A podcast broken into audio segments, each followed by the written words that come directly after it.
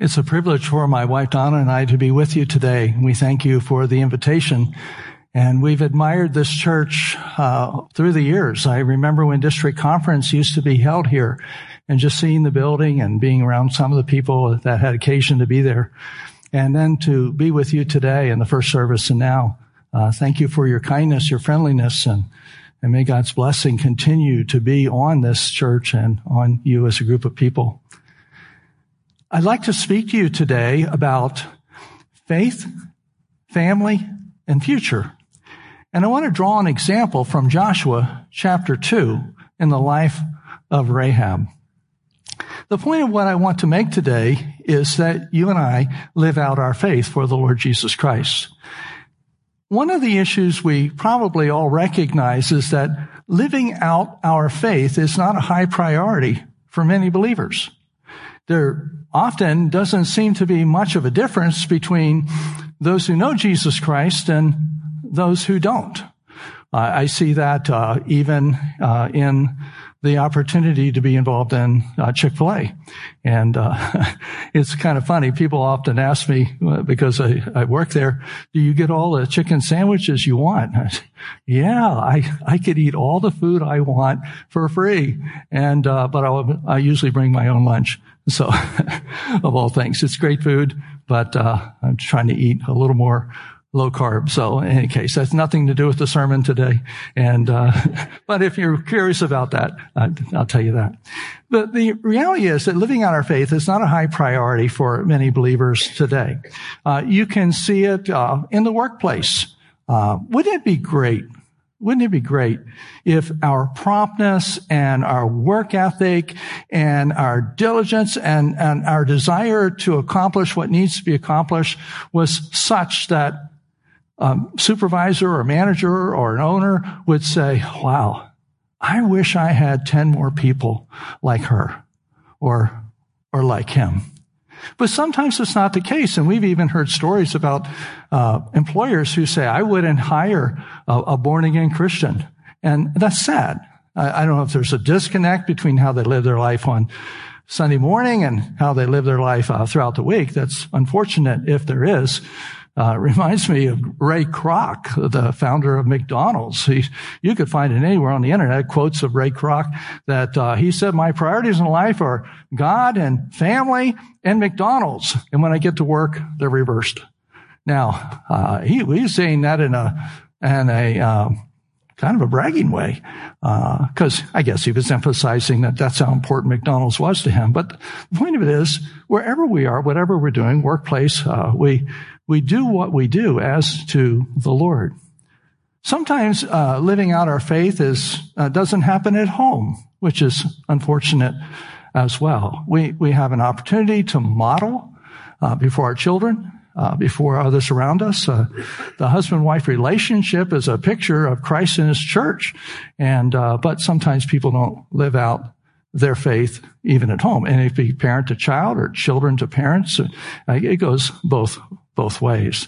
Uh, I, I, was reading on the Focus on the Family website uh, uh, a article by Hettie Brittz, I believe is her last name, and uh, she was saying that she was really working hard with her kids, trying to train them uh, not to have tantrums at home.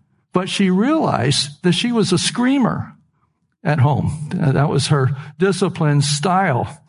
And so she took it to heart, living her life for the Lord Jesus. She said, I told my children, when mommy talks to you in a calm voice, listen.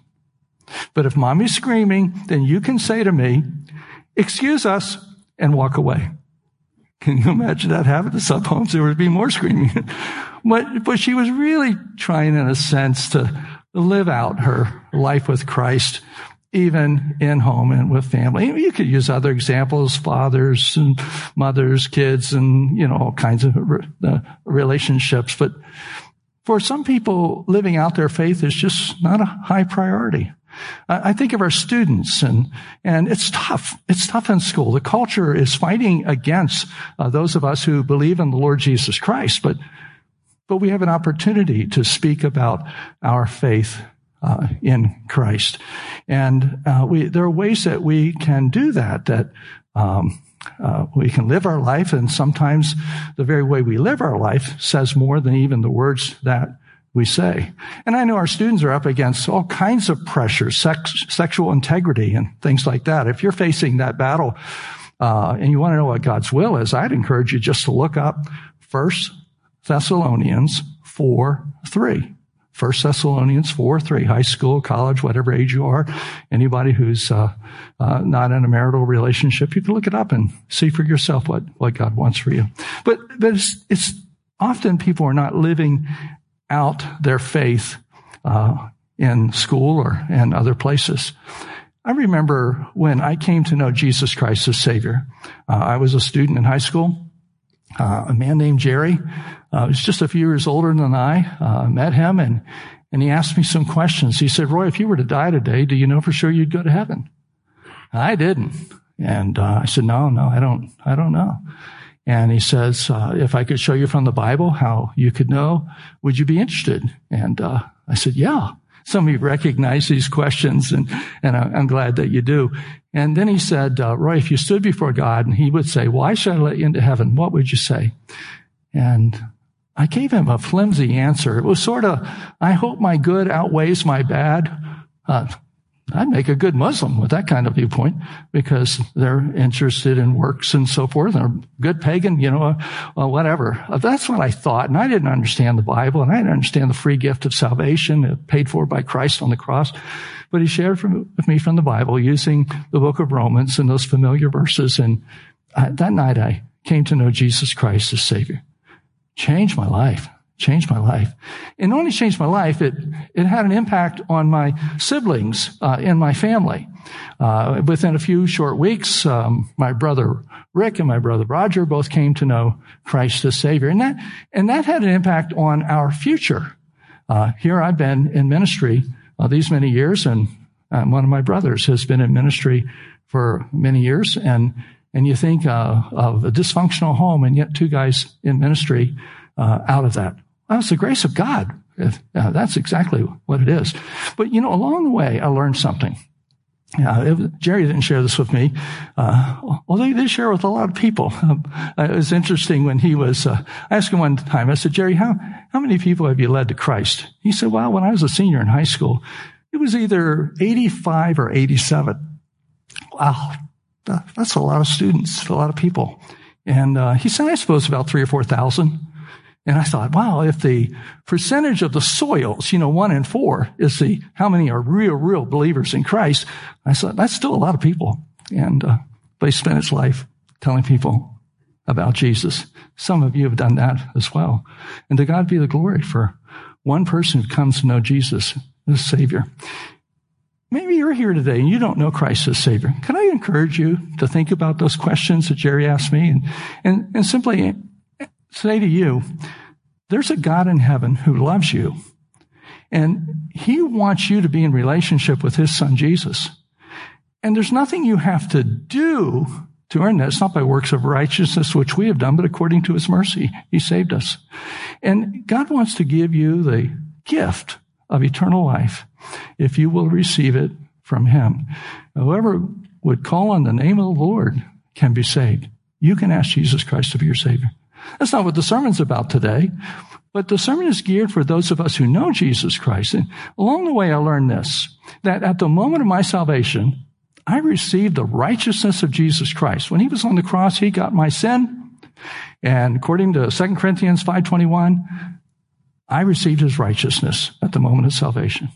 That's important because to live righteously, God declares us righteous so we can live righteously. A lot of people think I have to live righteously to be righteous. No, we are righteous, and therefore we live righteous lives. And that's what I want for you. But to live out that life, uh, be before others. If there's one thing I, uh, I would want you to write down, if maybe you take notes, maybe you don't, but it's the statement, how we live out our faith matters. How we live it out matters. It's important. And it has an impact on you and your family and your future. Now, to demonstrate that, I want to talk about this woman named Rahab in the scripture. And you can open your Bibles to Joshua chapter 2. And I'm going to read the first 14 verses of this chapter. And from what we see in Joshua 2, uh, there are some examples for us of the impact of living out our faith when it comes to our family and when it comes to our future. The Bible tells us in James chapter 2, uh, I know we're talking about Joshua 2 in a moment. That's what I'm going to read. But in James 2, it says that Abraham believed God and uh, was counted him as righteousness and he was justified uh, by his works. And then it goes on to talk about Rahab. She was justified by hiding the spies and so forth. And she's listed in the Hall of Fame of Faith as one who believed and hid the spies in, in Hebrews chapter 11, verse 31. Now, some people struggle with this concept of justification, faith, works, and so forth. I, I think what Martin Luther said is very helpful in this regard. He said, we, it is by faith alone that we are saved. But the faith that saves is not alone. It's always accompanied by works. And Jesus said, by their faith, you will know them. By their fruits, you will know them. Excuse me. By their fruits, you will know them. But those are the fruits that come out of living our lives according to our understanding of who God is, who the Lord Jesus Christ is, what our relationship with Him is, and living out uh, in our lives uh, the reality of our faith. So let's look at this chapter. I, I just want to make a, a, read it and make a couple of comments. Um, the Bible tells us in uh, chapter two, verse one, and Joshua the son of Nun sent two men secretly from Shittim as spies, saying, "Go view the land, especially Jericho." Had the opportunity to be in the country of Jordan in May and last month, and uh, while we were there, I had the opportunity to baptize my son and friend in the Jordan River. That was that was fun. Uh, it's very narrow now because very uh, uh, you know irrigation and all that's taken most of the water out of the Jordan. But the children of Israel were getting ready to cross that Jordan River when it was big and wide. And when I stepped down into the water, the uh, the mud came up to almost to my knees, and uh, I thought, wow. When they stepped into the water and it was dry ground, that's even a, another aspect of how amazing that miraculous crossing was. But anyway, children of Israel uh, on the east side of the Jordan, getting ready to come into the promised land. Joshua sends these spies out. I had the opportunity to stand at this place called Abel Shittim. Shittim has to do with the acacia trees that are surrounding it. And, um, so from that place where he sent them out, we're standing at the top of this tell, uh, this, uh, you know, the, ruins of the city that was there at the time, envisioning all the tents around uh, the the tell uh, the city that was there, and picturing perhaps they would have placed that Ark of the Covenant with the pillar of smoke by day and fire by night on the highest part of the city so they could all see it. And we were like 10 or 15 feet uh, from that elevation. It was beautiful uh, to think about that. Well, anyway, he tells the spies, go and view the land, especially Jericho. And they went and came into the house of a prostitute whose name was Rahab and lodged there. And it was told to the king of Jericho, behold, men of Israel have come here tonight to search out the land. Then the king of Jericho sent to Rahab saying, bring out the men who came to you, who entered your house, for they have come to search out all the land. But the woman had taken the two men and hidden them. And she said, True, the men came to me, but I did not know where they were from. And when the gate was about to be closed at dark, the men went out. I do not know where the men went. Pursue them quickly, for you will overtake them. But she had brought them up to the roof and hid them with the socks of flax that she had laid in order on the roof. So the men pursued after them on the way to the Jordan as far as the fords, and the gate was shut as soon as the pursuers had gone out. Before the men lay down, she came up uh, to them on the roof and said to them, to the men, I know that the Lord has given you the land and that the fear of you has fallen upon us and all the inhabitants of the land melt away before you.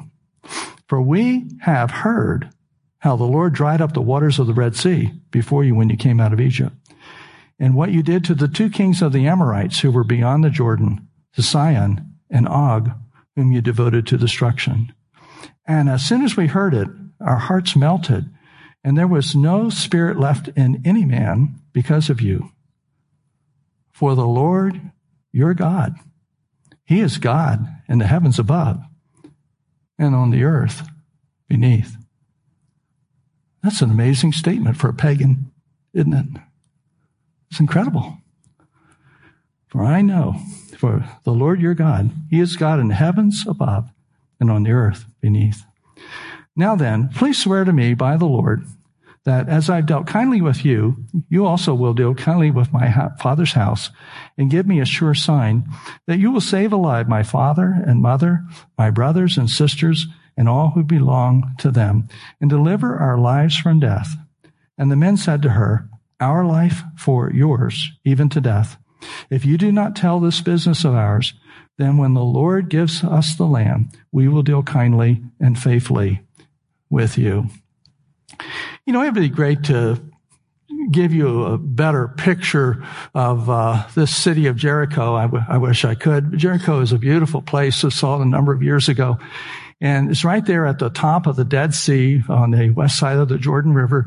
And it's in a strategic location, the main road that comes through, and it would guard the uh, ingress of uh, armies and people and so forth.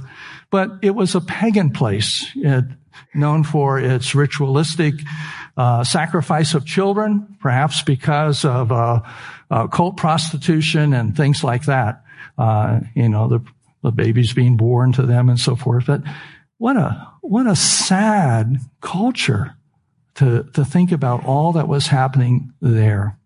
And God had given uh, people like those in Jericho 430 years to repent, and and there were a lot of things to to consider in this. But think of Jericho just for a moment, not necessarily in relation to what Israel was going to do, but think of it in relation to who this woman Rahab was. Uh, she's always called a prostitute through scripture. Uh, Josephus, the historian, says that she was an innkeeper, probably that as well. Uh, but she was a pagan. And, you know, she would think like a unsaved person, act like an unsaved person, do unsaved things. By the way, I expect unsaved people to do unsafe things. I don't expect believers to do unsafe things.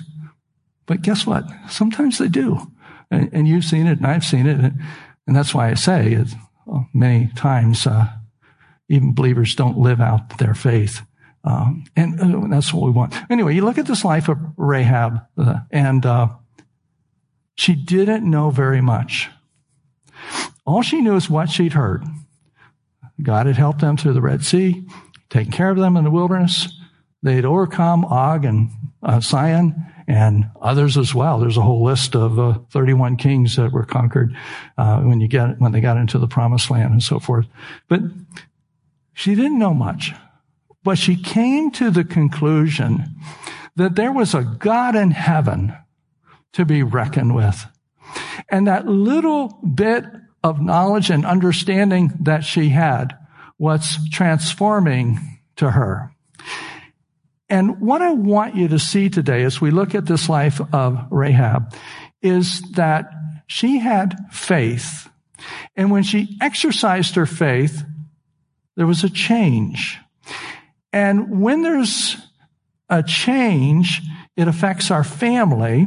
And when there's a change in our family, it affects our future. So that's why I've called this faith, family, future, and so forth. But She's an example of this uh, in the very words that she said. Uh, one commentator pointed out that this is one of the longest statements by a woman in Scripture. I don't know. I compared the number of words to this Samaritan woman in John chapter four, but it's interesting. Uh, we have this dialogue, and looking at the dialogue itself, she makes this statement of trust, of faith, of at least confidence in a God that she never knew before.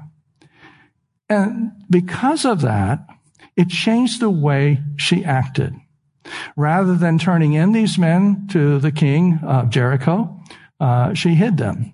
Now there's some deceit going on here, and I'm not going to get into all of that right now. I'm not justifying her deceit uh, by any means, but she didn't know very much, and we know a whole lot more. And uh, uh, sometimes we we actually uh, you know, we're educated beyond our obedience. If you think about it for a minute, we know a whole lot more than we actually put into practice uh, in our lives. But anyway, she all she knew was there's a God in heaven above, and it changed her.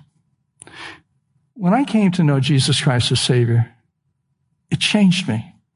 I I still have a ways to go, uh, even after uh, all these years, but it changed me. And it changed me more when I lived out the faith that I had. And it does the same for you. You see, when we exercise our faith, we change. Now you could look at that word exercise and start thinking about, you know, pumping iron and all that kind of thing. One of the girls at Chick-fil-A, she's in her twenties. She told me the other day, guess how much I bench pressed? She's a, really attractive girl and very capable. Guess how much I bench pressed? And I said, 250 pounds. She said, well, thanks for believing in me, but it was only 225 pounds. You know, uh, that's pretty good. Uh, and, uh, in any case, uh, I'm not really looking at this like, all right, I want you to exercise and wrestle with your faith and, you know, uh, d- drop off the weight and those things that beset you and so forth. Uh, I, I simply want you to think of exercise as putting into practice. Put into practice your faith and you change. Now, the truth of the matter is there's a downside to this. If you don't put your faith into practice, you change. It's not a good change. And we, many of us could talk about prodigals and, and those who have uh, perhaps left the faith and so forth, and something happened along the way. And uh, there's a reality to that. Maybe, as it says in First, Second Peter chapter one, they've forgotten uh, that uh, what Jesus has done for them. But in any case, I'm not criticizing them. I, I, I, simply believe that when we put our faith into practice, we change. And when we don't put our faith into practice, we also change. But the consequences of these changes are different from each other. And I, I want you to put your faith into practice. I want you to act on what you believe. I want you to trust God, whether it's at church or at home or work or school or wherever it is. In all of your life, I want you to put faith into practice. And when you do, you change. Now, when you change, it has an impact on your family. Uh, I think of the reality that within a couple of weeks after I came to know Jesus Christ as Savior and talking to my siblings, uh, that uh, you know the change that happened for them, they came to know Christ, and and that that change in me had an impact on my family. I, I wish it was the best and perfect and all that, but I was, I'm a work in progress. But sometimes when we don't put our faith into practice, we change and it affects our family as well. In this particular case, not only does she make this strong statement about God and her trust in Him, at least it appears to be trust in Him, but trust so much that when she put it into action, she hid the spies. And that's what it says in Hebrews 11, that uh, by faith, uh, Rahab hid the spies.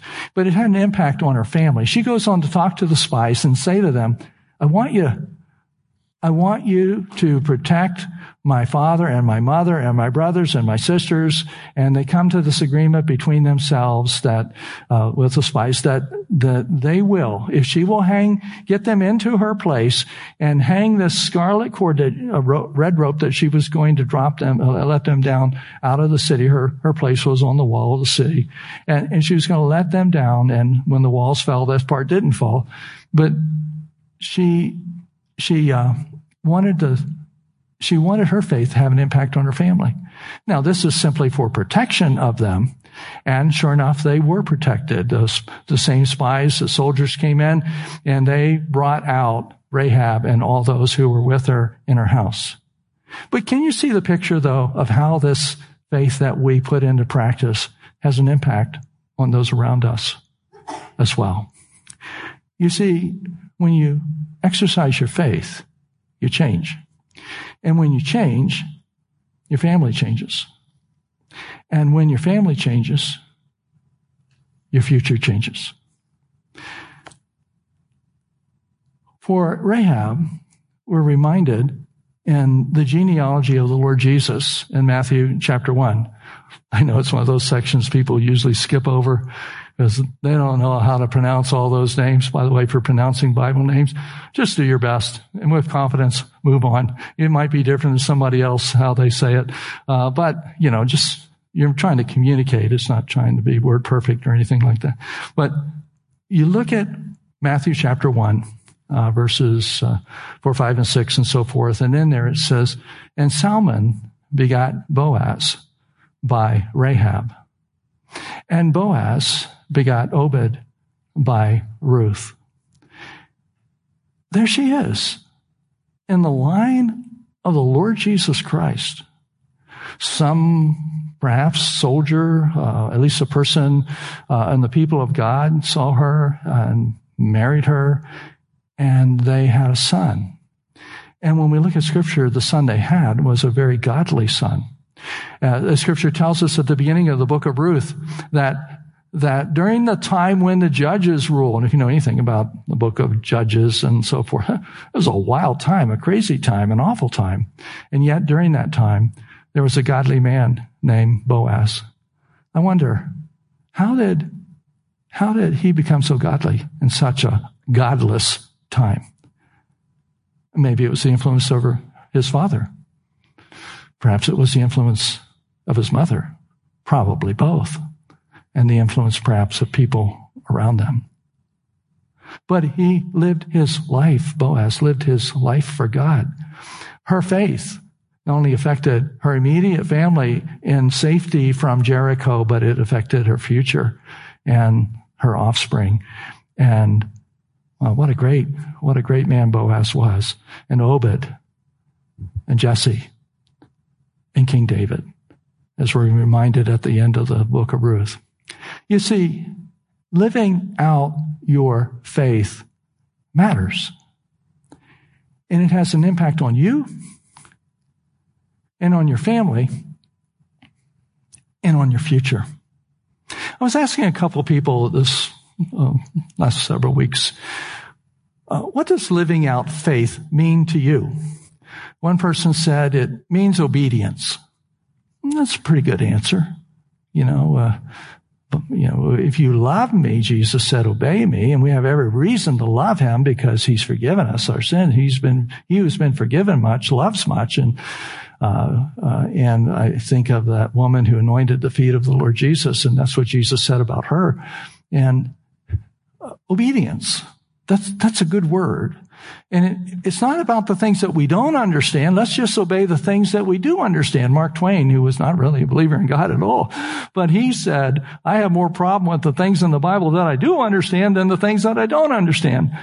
And yet, you and I as believers in Christ often are not putting into practice the things that we know we ought to do. And you say, well, I know what to do? Oh, read and find out and listen and understand and Obedience is a great word. I asked somebody else and they said, well, it means to love God and to love people. That's a great word too. And loving God and loving people. I think it all boils down to this for me. It might be different for you. But I don't believe that God's asking anything of us that he's not willing to do himself. And if you will simply think about how much he's forgiven you. How many sins, when he forgave all your sins, did he forgive? Huh. A lot. And for me, even more. Uh, this is the nature of how we lived our lives when we didn't care about God. And maybe it's the nature of how we've lived our lives since we've come to know the Lord as well. But he forgave all our sin. Can't I be a little more forgiving toward others?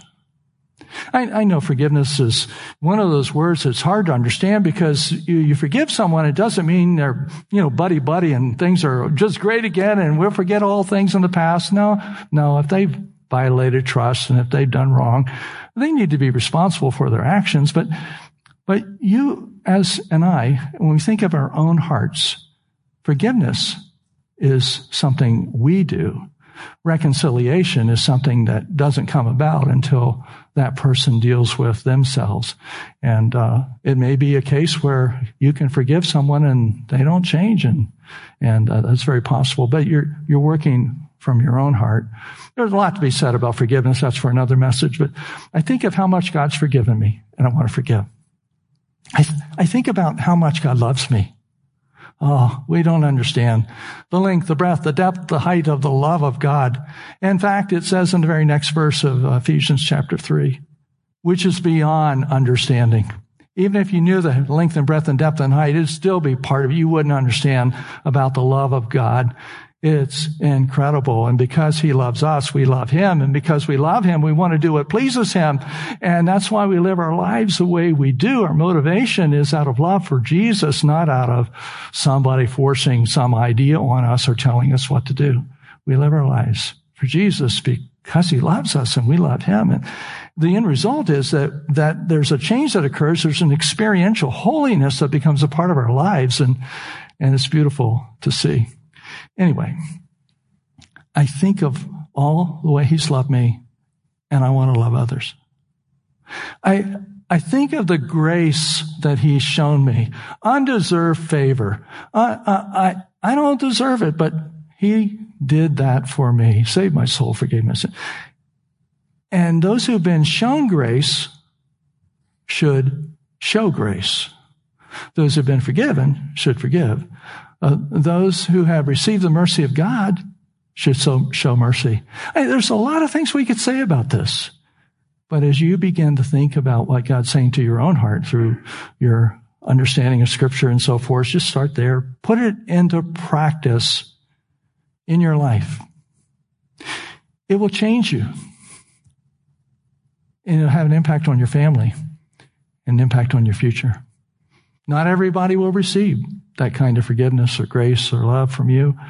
Uh, there will be some who reject you and turn away from you. Uh, you can't help that. They, they don't get it yet. They don't understand how much God loves them, but that's okay. I mean, maybe they write you off. I've heard of families where they have a funeral for the new believer, and it's not because they're dead. It's just a, there's a funeral without a body. Uh, they're just saying they're not a part of our life, and that's unfortunate. Uh, they they don't get it, but you and I get it. And when we get it, we want to live it. And it is God who works in us to will and to do according to his good pleasure, Philippians 2.13. And so put it into practice. We've been saved by the grace of God. By grace are you saved through faith, not of yourselves. It's the gift of God, not by works, so that no one can boast. For we are his workmanship created in Christ Jesus to do good works. It's our way of saying, God, I love you and I thank you for what you've done for me. It's not an obligation. It's a privilege. And we get to do it because we want to, not because we have to. So, let's live our lives for Jesus. Let's live out our faith. Let's pray together. Father in heaven, I am grateful to you for the salvation that's mine, that's ours, through the Lord Jesus Christ. And I pray, Father, that you will help us to be different because you have changed us and are changing us.